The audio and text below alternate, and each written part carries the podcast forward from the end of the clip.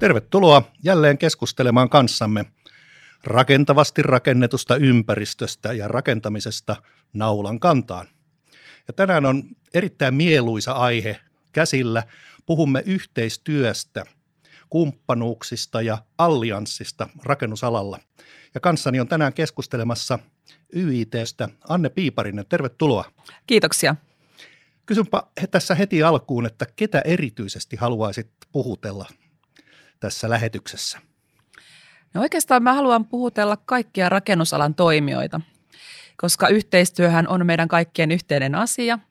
Eli en sulje mitään ryhmää pois, vaan pidetään kaikki rakentajat mukana tiiviisti. No se kuulostaa todella herkulliselta ja kerro ensiksi aluksi omaa urahistoriaasi hieman. Miten olet näihin nykyisin tehtävisi päässyt ja mitä se mahdollisesti antaa tähän keskusteluun? Joo, mulla on pitkä ura jo, ura jo rakentamisen parissa, eli olen tuolla 90-luvun puolivälin jälkeen opintojen ollessa loppuvaiheessa niin aloittanut tämän rakentamisen ja, ja olen urakoinnin maailman kautta kasvanut nykyisiin tehtäviini. Eli tällä hetkellä toimin YITllä divisioonanjohtajana infra, infraprojekteissa ja ja tätä historian varrella niin olen tehnyt hyvin monenlaisia tehtäviä, eli ihan työmaatehtävistä lähtien erilaista tarjoustoimintaa ja hankintaa ja projektipäällikkötehtäviä, työpäällikkötehtäviä yksikön johtajana ja nyt sitten näissä nykyisissä tehtävissä. Se antaa monipuolista näkemystä näihin aiheisiin, eikö totta? Kyllä, ehdottomasti. Joo, hyvä. Jos ajatellaan tätä meidän aihetta, yhteistyö, kumppanuudet ja allianssit, niin – se voidaan tietysti purkaa hyvinkin moneen osaan, jotka tietyllä lailla liittyy toisiinsa tai sitten ehkä on liittymättäkin. Mutta mitä haluaisit noin yleisesti sanoa pohjalle tästä tematiikasta? No lähtökohtaisesti ensinnäkin niin yhteistyö on se kantava, kantava asia yli kaiken. Eli nämä nykypäivän projektit, mitä, mikä, mitä mekin rakentamisessa toteutamme, niin nämä on niin monipuolisia, kompleksisia kokonaisuuksia ja näihin liittyy valtava määrä erilaisia sidosryhmiä. Eli tarvitaan jatkuvaa yhteistyötä, hyvää yhteistoimintaa ja, ja yhdessä tekemisen tahtotilaa. Joo, joo. Mä hyvinkin voisin kuvitella ja ymmärtää, että jos on paljon yhteistyötä, niin tarvitaan vähemmän niitä pykälillä varustettuja paperinippuja ja toisten kyttäilyä. Eikö totta? Niin, silloin kun yhteistyö on toimivaa, niin se toki aina sitten, sitten eh, oikeastaan se edesauttaa sitä, että toimivalla yhteistyöllä saadaan hyviä tuloksia aikaiseksi ja ei tarvitse niin paljon tuijotella niitä ikäviä pykäliä, jotka siellä sopimuksessa sitten lukee. Joo, ja silloin energia menee nimenomaan siihen hyödylliseen työhön. Se on ilman muuta näin, että kyllä ainakin niin omalla kohdalla on kokenut, kokenut sen rikkautena varsinkin tällaisissa allianssityyppisissä hankkeissa, missä päästään tiiviiseen yhteistyöhön ja koko, koko toteuttavalla organisaatiolla on, on yhteinen tavoite – Eli se, että, että päästään siihen, että jokainen on tekemässä varmasti juuri sitä tehtävää, mitä varten yleensäkin on alalle edes päätynyt, eikä ole sitten ehkä niinkään niiden ikävämpien tämmöisten riitatapausten ja tällaisten asioiden ympärillä, mitä kukaan ei oikeasti halua, halua sinne omalle pöydälleen, vaan kaikki haluaa tuottaa arvoa. Kyllä, kyllä, just näin. Nyt mainitsitkin tämän sanan allianssi, joka on tässä ehkä tänä, tämän vuosituhannen aikana niin, niin, tuota, niin noussut esille. Kuvaile vähän allianssia, minkälaista yhteistyömenetelmää se edustaa ja miten siihen allianssiin päästään, mikä siinä on tärkeää? Joo, allianssit on tullut Suomeen 2010 10 lähtien ja ja oikeastaan niin kuin miten se poikkeaa tästä perinteisestä tavasta rakentaa, rakentaa ja rakennuttaa, niin ollaan nimenomaan yhteistoiminnallisen toteutusmuodon äärellä. Ja, ja allianssissahan on niin, että siinä keskeiset toimijat ovat yhden sopimuksen sisällä. Ei ole erillisiä sopimuksia ja niiden kautta syntyviä rajapintoja ja tämmöisiä siiloja, vaan toimitaan yhdellä sopimuksella, mihin on ne pelisäännöt kirjoitettu – millä tavalla nämä eri osapuolet toimii tässä kyseisessä hankkeessa. Samoin siellä on, on nämä keskeiset yhteiset tavoitteet, minkä eteen tehdään töitä, miten mittaroidaan asioita ja mitataan sitä onnistumista.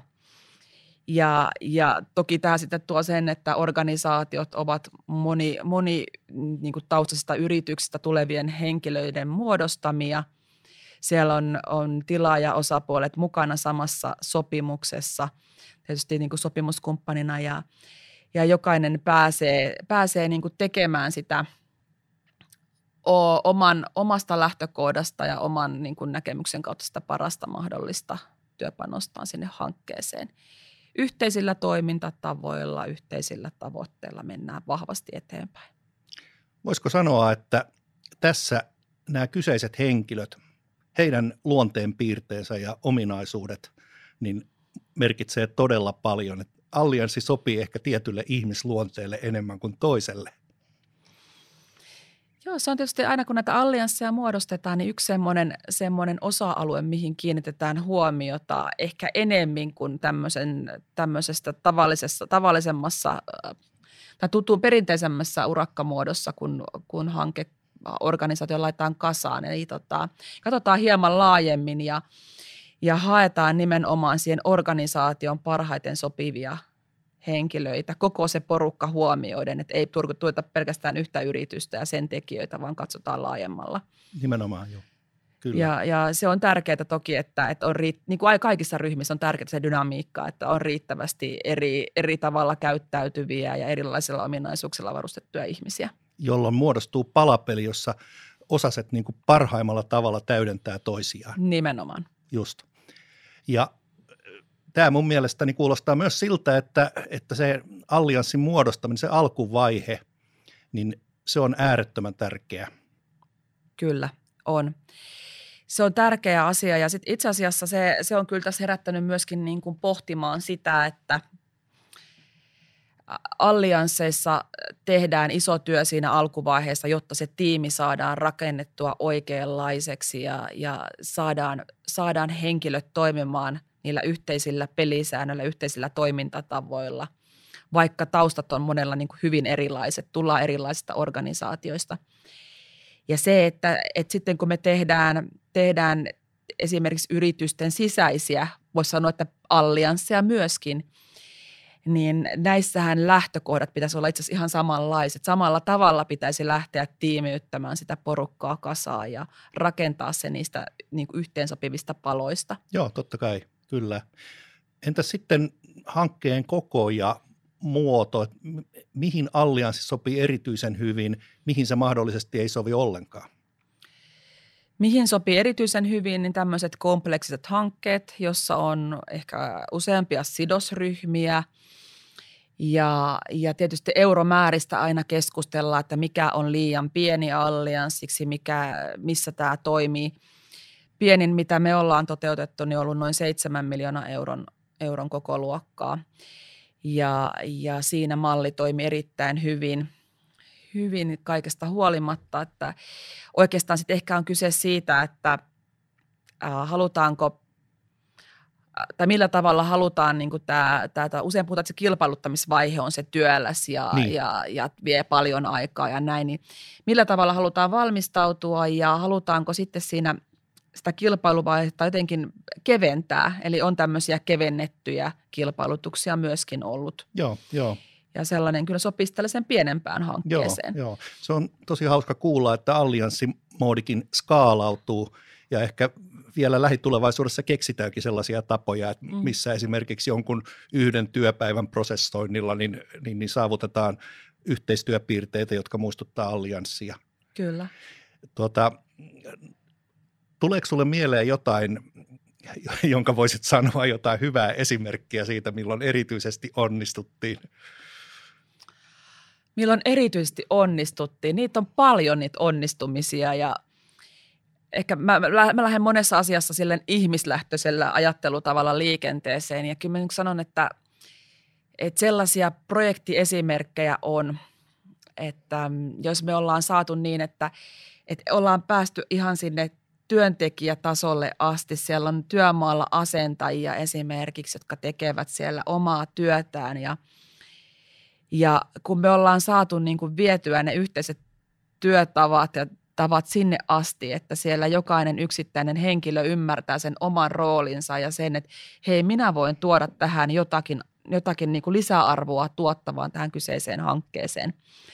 Eli tällaisia tapauksia on, että yksittäinen asentaja on löytänyt jonkun jonkun tota, esimerkiksi putki, putki- tai kaapelivedon, mikä menee jollain teollisuuslaitoksella vähän erikoista reittiä hänen mielestä ja sitten vaan niin kuin herää se kysymys, että hei, että eikö tämä voisi tehdä fiksumminkin. Aivan. Eli se vaikuttaa niin kuin jokaisen mukana olevan henkilön arkeen ja tulee se mahdollisuus tuoda ne hyvät ideat. Ja tietysti aina pitäisi olla niin, että voitaisiin tuoda hyvät ideat esille silloin, kun ne tulee, mutta se ei arjessa ole aina niin helppoa. Joo, se on ihan totta. Ja itse asiassa tämä tuo esiin yhden teeman, joka on kerta toisensa jälkeen toistunut tässä meidänkin podisarjassa, nimittäin se, että ottakaa meidät riittävän aikaisin mukaan.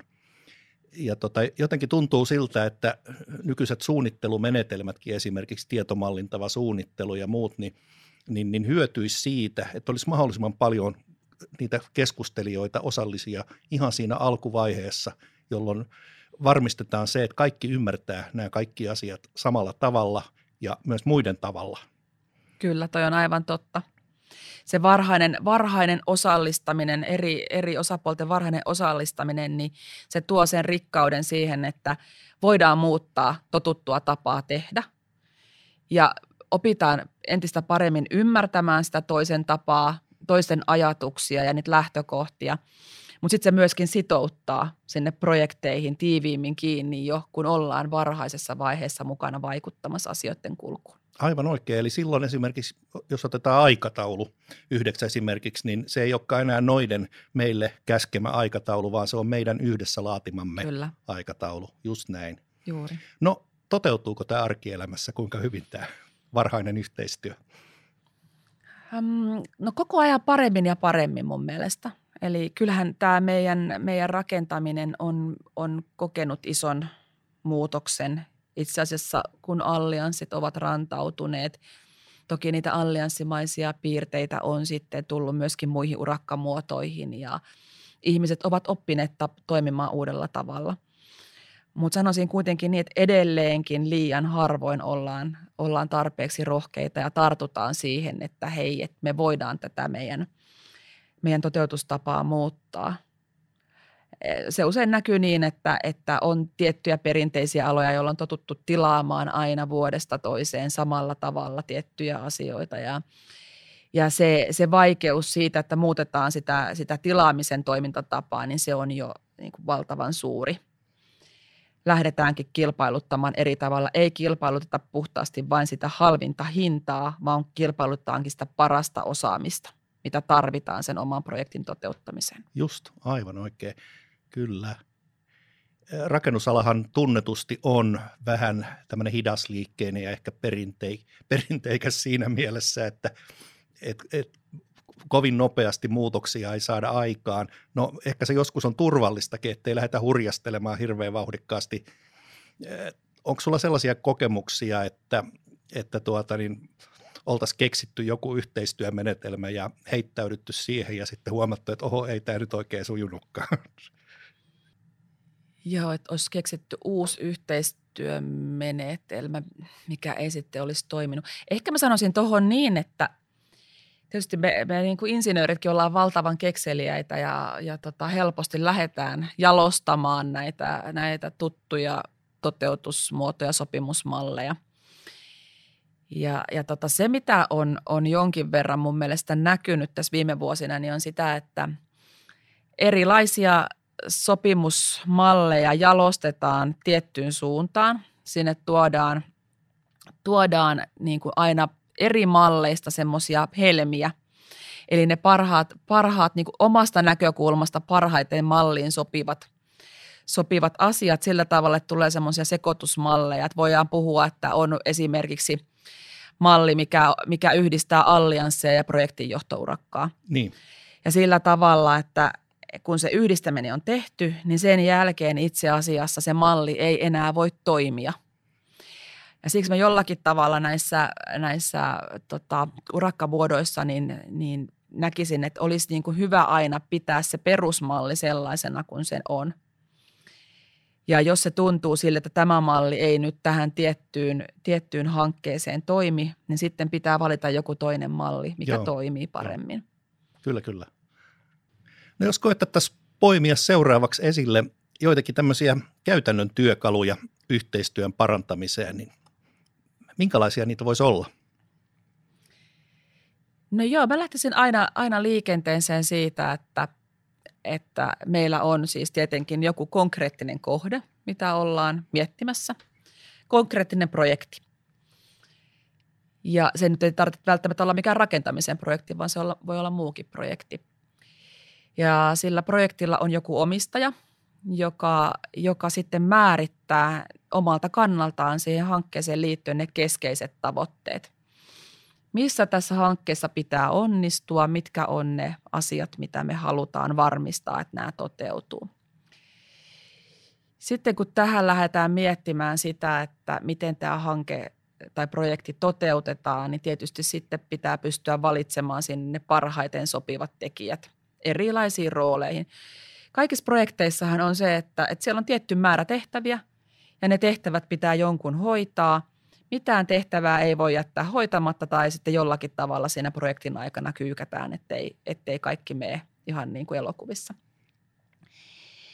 Ja sitten se yhteistoiminnan rakentaminen siihen ympärille, tiimi kasattu, siellä on se palapeli kasassa, sopivat, sopivat ihmiset yhdessä toimimassa – on tavoitteet määritetty, mitä, missä pitää onnistua. Niille tavoitteille täytyy lähteä tietenkin hakemaan sitten myöskin sitä, että no mitkä ne toimenpiteet on, joilla varmistetaan, että onnistutaan ja minkälaiset, minkälaiset mittarit me asetetaan näille toimenpiteille. Ja, ja tota, se antaa sen tavoitetilan sille koko organisaatiolle, joka tämän projektin ympärillä touhua. No sitten tietysti se, että miten sitä ihan sitä henkilöiden välistä yhteistyötä voidaan vahvistaa – tietysti semmoinen perusedellytys ihmisille on se, että he tuntevat toisensa ja, ja syntyy se luottamus niiden osapuolten välille. Miten tällaista, tällaista luottamusta ja, ja to, toisten tuntemus sitten voidaan niin kuin parantaa ja rakentaa, niin tietysti tarvitaan, tarvitaan sen, niin kuin sen normaalin työarjen lisäksi jotakin, jotakin semmoista, mikä yhdistää niitä ihmisiä myöskin muuten. Eli vähän enemmän semmoista vapaamuotoisempaakin tekemistä. Tiedetään vähän ihmisten taustat, mitä toi kaveri täällä harrastaa ja, ja ehkä minkälainen, minkälaiset mieltymykset tällä, tällä kaverilla on ja, ja et tulee semmoisia yhdistäviä tekijöitä myöskin ihmisten välille, että hei, että tuolla on muuten ihan sama harrastus kuin mulla, tai tuon lapsi on samanikäinen kuin mun lapsi, tai tällaisia, että opitaan tuntemaan ihmiset. Sitten kun tunnetaan, niin sitä luottamustakin jo lähtee niin kuin rakentumaan helpolla, helpommalla tavalla. Ja tietysti itse sen tekemisen kauttahan se luottamus rakentuu edelleenkin. On ne yhteiset tavoitteet, mitä lähdetään tavoittelemaan, ja on ne yhteiset työskentelytavat – ja sitten aina kun siellä tulee niitä semmoisia hyviä oivalluksia, joku ihan loistoidea, niin se aina niin kuin palkitsee osaltaan ja, ja sen kautta, kautta koetaan niitä onnistumisen tunteita ja, ja yhteistyö varmasti niin kuin paranee siellä, kun ruokitaan positiivisilla kokemuksilla. Joo, tämä kuulostaa erittäin hienolta ja varsinkin kun ajatellaan, että nykyään toisaalta ollaan hirveän allergisia esimerkiksi henkilökohtaisten asioiden tuota, niin käsittelyssä, että työhaastattelussa ei sovi kysyä, että montaks lasta sulla on ja näin poispäin. Niin, niin tämä kuitenkin osoittaa sen, että ihminen täytyy ottaa kokonaisuutena ja siitä on sekä iloa että hyötyä. No nyt me eletään taas tämmöistä vähän poikkeuksellista aikaa ja, ja tota, tavataan Teamsissa ja jaetaan ruutuja, mutta tuota, niin tämä ei varmaan ihan riitä tämmöisen yhteistyöhengen luomiseksi. Niin se on vaikeaa rakentaa sitä, sitä semmoista perustuntemusta ja yhteistyötä pelkästään Teamsien kautta. Toki jos sitten ajatellaan niin, että meillä on, on paljon yrityksiä maailmassa, jotka toimivat globaalisti ja siellä on tämmöisiä – monia, monia eri kansalaisuuksia koskettavia tiimejä, jotka ei ehkä ole koskaan tavanneet toisiaan livenä. Et jollakin tavalla hekin pystyvät sen yhteistyön rakentamaan. Ja jotenkin mä niin ajattelen tähän, nyt kun itsellekin tulee aina vastaan näitä tällaisia tilaisuuksia, että on, on vähän uutta porukkaa kasassa ja pitäisi lähteä uuteen hankkeeseen, niin sitä täytyy niin jollakin tavalla helpottaa sitä tutustumista sitten ruudun välityksellä ja, ja sellaista, mitä nyt esimerkiksi tänä aamuna tuossa kokeiltiin yhteen hankkeeseen liittyen, oli, oli tämmöinen ensimmäinen, ensimmäinen organisaation yhteinen palaveri ja otettiin alkuun esittäytymistä, laitettiin videokamerat päälle, nähtiin siellä, että kenen kanssa tässä oikeasti ollaan Joo. puhumassa. Ja sen normaalin niin kuin esittelyn lisäksi, että mistä minä tulen ja mitä teen ja näin päin pois, niin otettiin siihen, että kerrottiin vähän, että, että, että minkä, mitä, mitä tykkää harrastaa. Että joku niin kuin yksi semmoinen nosto sieltä omasta arjesta työelämän ulkopuolelta – ja sitten heti huomasi sen, että ihmisille syntyi niin, että aa, toi on koira-ihminen, tämä on koira-ihminen ja toi on hevosihminen ja nämä liikkuu no niin. keskenään ja nämä tykkää lukea. Niin siitä tulee niin kuin semmoinen, pikkasen jo päästään syvemmälle. Kyllä, kyllä, kyllä. Tästä tulee mukaan myös tämä tuota, niin, tunneaspekti, että ihmisten välinen työ, vaikka se olisi kuinka arkista ja asiallista, asiapitoista, niin siinä on mukana se tunneperspektiivi kuitenkin – ja sitä kautta syntyy myös nämä luottamuskuviot. Just näin. Ja, ja kyllähän niin kuin, itse asiassa fakta on se, että, että, että tietysti joo, työ on työtä ja sitten se muu siviilielämä on sitä siviilielämää, mutta kyllähän ihmiset on kokonaisuuksia. No niin. Eli, eli tota, ei voi niin kuin erotella puhtaasti niin, että on, on tota työminä ja sitten on siviiliminä, vaan kyllä mä niin kuin ainakin näen asian niin, että – silloin ollaan niin kuin parhaiten tekemässä töitä, kun on semmoinen aito minä koko aika.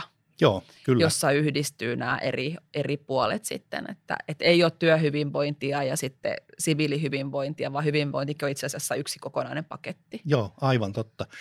Joo. No sitten jos ajatellaan tilannetta, johon ihmiskunta on tottunut paremminkin muutamien miljoonien vuosien aikana, eli toisin sanoen päästään fyysisesti siihen yhteiseen tilaan – ajatellaan esimerkiksi jotain tämmöistä big room-työskentelyä, minkälaisia kokemuksia, mihin se olisi erityisen hyödyllistä –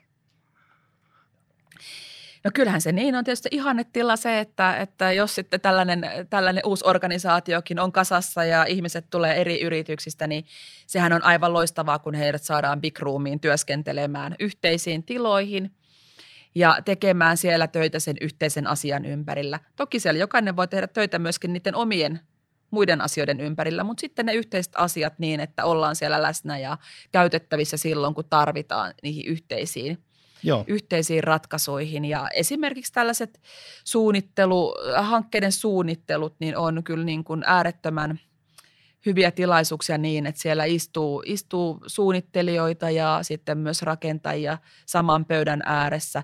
Myöskin se henkilö, kuka sitä rahaa käyttää hankkeessa, kenellä on, on tota, se tilaajan rooli, on tärkeää saada myöskin sinne keskusteluihin käyttäjiä, jotka tulevat kyseistä laitosta esimerkiksi jatkossa käyttämään. Varmasti on tarpeen välillä olla paikalla siellä pöydän ääressä miettimässä niitä ratkaisuja – ja tuottamassa uusia ratkaisuja ja ymmärtää se, että mitä me ei olla vielä ratkaistu, mihin meidän pitää löytää ratkaisuja, jotta niin kuin se kokonaisuus kestää kasassa ja pystytään, pystytään sitten huolehtimaan siitä, että tulee oikean aikaisesti ratkottua ne, ne asiat, mitä siinä hankkeessa pitää ratkoa. Joo, joo. Ja siinä on sitten tämmöinen kolmiulotteinen 360 astetta näyttö niin sanotusti ympärillä ja tuota niin, reaaliaikaista nopeaa viestintää, mahdollisimman nopeita päätöksentekoa syntyy. No, kuinka paljon teidän hankkeissa käytetään Big Room-työskentelyä? Kyllä sitä käytetään, sitä käytetään. Tietenkin no allianssit on, on niin kuin, äh, lähes poikkeuksetta niin, että siellä on Big Room-työskentelyä, mutta sitten myöskin muuten – kyllä meillä, meillä pyritään aina kun mahdollista niin yhdistää ihmiset, ihmiset yhteen tilaan. Ja, ja tosiaan, tosiaan erilaisia hankkeita toteutettu niin, että, että esimerkiksi tämmöisiä kokonaisvastuuurakka urakka toteutuksia ollaan tehty niin, että, että siellä ollaan, ollaan sovittu. Ei ole välttämättä niitä Big Roomissa istutaan joka päivä, vaan että on jotain tiettyjä päiviä, jolloin sitten kokoonnutaan Big Roomiin. Onko kokemukset 100 prosenttia myönteisiä? No se onkin mun mielestä aika jännä juttu, että kun, kun näitä big roomeja otetaan käyttöön, niin harvoin niistä kuuluu mitään negatiivista. et, et se pääsääntöisesti se on positiivista. Mutta se on jotenkin iso se kynnys siitä, että, että saadaan aina niin kuin porukka siirtymään sinne big roomiin. Että, että siinä on joku semmoinen, ehkä onko se henkinen este tai mikä se on, että muutosvastarinta ehkä löydetään, löydetään tota helposti niitä esteitä, että miksi ei voida siirtyä. Joo, aivan. Mutta tässäkin me opitaan koko ajan. Mun mielestä Joo. me ollaan, ollaan muutamassa vuodessa opittu varsin paljon tämänkin asian ympärillä. Ja kyllähän se niin on, että, että kun ihminen huomaa, että näin tämä menee mukavammin, helpommin ja todennäköisesti onnistuu paremmin, niin, niin tällä imuperiaatteellahan ne hyvät toimintatavat tietysti jalkautuu se parhaiten. Totta. Se on juuri näin. Että kyllä se vaan niin on, että ihminen, ihminen mielellään ensin näkee ja sitten näkee, että toimii ja sen jälkeen on helppo hypätä. Just. No, jos mä nyt suunnittelijana ja arkkitehtina sitten kysyisin, että mitä haluaisit erityisesti sanoa meille suunnittelijoille tästä yhteistyötä, miten me voitaisiin parhaiten niin kehittyä tekemään hyvää yhteistyötä muiden osapuolten kanssa ja vaikkapa juuri nimenomaan rakennuspuolen edustajien kanssa – Joo, tota, mulla, mulla on tosi, tosi kivoja kokemuksia tuolta historiasta, historiasta siitä, että mitä niin semmoinen, semmoinen suunnittelija, rakentaja yhteistyö on niin kuin parhaimmillaan. Ja jotenkin niin kuin, mm, mä niin kuin yle, yleensäkin haluan sanoa, että, että ollaan avoimia ja, ja tuodaan rohkeasti omia ajatuksia esille – että tämä sama koskee meitä rakentajia. Meidänkin pitää tuoda rohkeasti niitä omia ajatuksia esille, jotta voidaan ymmärtää sitä toista osapuolta. Et se, se, se yhteisen ymmärryksen luominen, niin se on äärettömän tärkeää. Ja, ja se, että, että saadaan niin sellainen ilmapiiri rakennettu, että jokainen voi nyt ajatuksia tuoda sinne pöytään ja, ja lisätä sitä ymmärrystä, niin sehän on niin kuin tosi tärkeä juttu. Siinä tulee tulee se, että kaikki oppii koko aika jotakin uutta. Aivan ja totta. ehkä sitten yksi tämä liittyy kyllä vähän kaikkeen muuhunkin tekemiseen, että ikinä ei kannata olettaa mitään, vaan mieluummin kannattaa kysyä. Joo, joo. Jos ei tuo sitä omaa ajatustaan esille, niin sitä ei sitten pääse tavallaan niin kuin arvioimaan ja tuota niin, mahdollisesti joku helmi jää silloin löytymättä. Juuri näin. Ja ehkä meillä muutenkin, me, me tota, niin, niin suunnittelijat kuin rakentajatkin, niin tämä meidän tekninen, tekninen maailma ja tämä, mihin me ollaan totuttu, niin kyllähän me ollaan vähän, vähän tota, juututtu sinne tiettyihin raameihin. Ja me kyllä usein rakennetaan itse, itse itsellemme semmoiset niin reunaehdot ja raja-aidat, että, että mitä voidaan tehdä ja mitä ei voida tehdä – kun mietitään esimerkiksi ratkaisuja eri, erilaisiin rakennuskohteisiin. Ja, ja sitten se, että joskus niin kuin lähdetään sillä tavalla liikenteeseen, että todetaan, että hei, että esimerkiksi joku layoutti vaikka, että, että onko, tämä, onko tämä nyt niin kuin tehokkain mahdollinen vaihtoehto, mikä täyttää kaikki ne tälle asetetut vaatimukset. Niin sitä on niin kuin hyvä haastaa sen kautta, että hei, mitä tässä pitäisi muuttaa, että jos meillä ei ole mitään rajoitteita – koska usein käy niin, että kun kysytään, että mitä pitäisi muuttaa, ja, ja tota, niin ihminen lähtee sitä miettimään, niin sitten se tulee, että no joo, jos tässä olisi ja niin paljon vielä tuolla suunnalla lisää tilaa, niin tämä voitaisiin tehdä näin ja näin, mutta eihän sitä tilaa siellä ole käytettävissä tai tämä asia tässä rajoittaa, että jos tätä ei olisi, sitten voitaisiin tehdä niin ja näin. Mutta se, että me pystyttäisiin ajattelemaan asioita ilman, että meillä on mitään niin kuin rajoitinta päällä, koska monta kertaa on sitten kuitenkin tilanne se, että niitä rajoituksia voidaankin jollakin tavalla käsitellä ja todeta, että hei, että ei tämä oikeasti rajoitakaan meitä. Joo, aivan totta. Ja sitten tästä tuli mulle mieleen sekin, että – et usein oivallukset vaatii sitä kalenteriaikaakin, että ensin pitää tutkia ja syynätä ja turhautua ja heittää roskakoriin kaikki ja sitten seuraavana aamuyönä niin yhtäkkiä herää sen loistavan idean kanssa. Ja tähän mä itse asiassa haluaisin kertoa yhden esimerkin. Suunniteltiin lasitehdasta ja mietittiin, että millä lailla me tuolla keskellä olevan kuuman uunin lämpö ja kaikki nämä rasitteet niin ympäristöllä, niin miten me saadaan ne hallintaan. Ja suunniteltiin jos jonkinnäköistä teknistä järjestelmää, suppilova ja muuta. Ja sitten yhtäkkiä joku vaan oivalsi, että hetkinen, muljautetaan tämä prosessi noin päin, niin se uuni sijoittuu kokonaan rakennuksen ulkopuolelle. ja näin, näin tämä homma ratkaisi. Joo, toi on hyvä esimerkki ja itse asiassa niin samantyyppisiä, samantyyppisiä asioita on, on tullut eteen juuri teollisuusrakentamiseen liittyen, että, että siellä niin kuin on paljon semmoisia totuttuja ratkaisuja, että aina on tehty näin ja näinhän tämä täytyy tehdä. Ja sitten kun niitä lähtötietoja esimerkiksi lähdetään haastamaan sieltä, että mitkä asiat oikeasti määrittää, että tämä asia pitää tehdä näin, niin sieltä voi niin kuin löytyä esimerkiksi niin, että, että siellä on kaksi eri, eri asiaa, jotka ovat lähtötietoja määrittämässä, miksi pitää olla näin. Mutta itse asiassa kumpikaan, kumpikin asia ei koskaan voi toteutua samanaikaisesti. Just. Tällaisia me ollaan löydetty kyllä, kun näitä ollaan näitä tota, tällaista äh, niin kuin suunnitelman haastamista tehty. Joo, joo. Ja yhteistyö, niin sehän on pitkä askel kohti parviälyä. Eli Kyllä. toisin sanoen sitä ominaisuutta, mitä ei voi kopioida eikä varastaa. Just näin. Mitä vielä haluaisit sanoa meille? No, ihan suunnittelijoille vai, vai tota, kaikille. kaikille. Kyllä mä sanoin, että, että, että mun mielestä niin meidän, meidän rakenta, rakentu, rakennusalalla toimijoiden, meidän täytyy, täytyy ajatella sitä, että miten me voidaan toimia koko aika vaan fiksummin ja fiksummin. Meitä on, on tuosta alhaisesta tuottavuudesta kehuttu tässä useaan kertaan vuosien varrella ja, ja tota, ei olla kehitetty, kehitetty samalla tavalla kuin muut toimialat – Eli se, että, että me päästään fiksumpaan tekemiseen ja, ja parempaan lopputulokseen, niin se vaan vaatii sitä, että me laitamme itseämme entistä enemmän likoon ja me toimimme hyvässä yhteistyössä. Naulan kantaan. Kiitos Anne Piiparinen. Kiitos.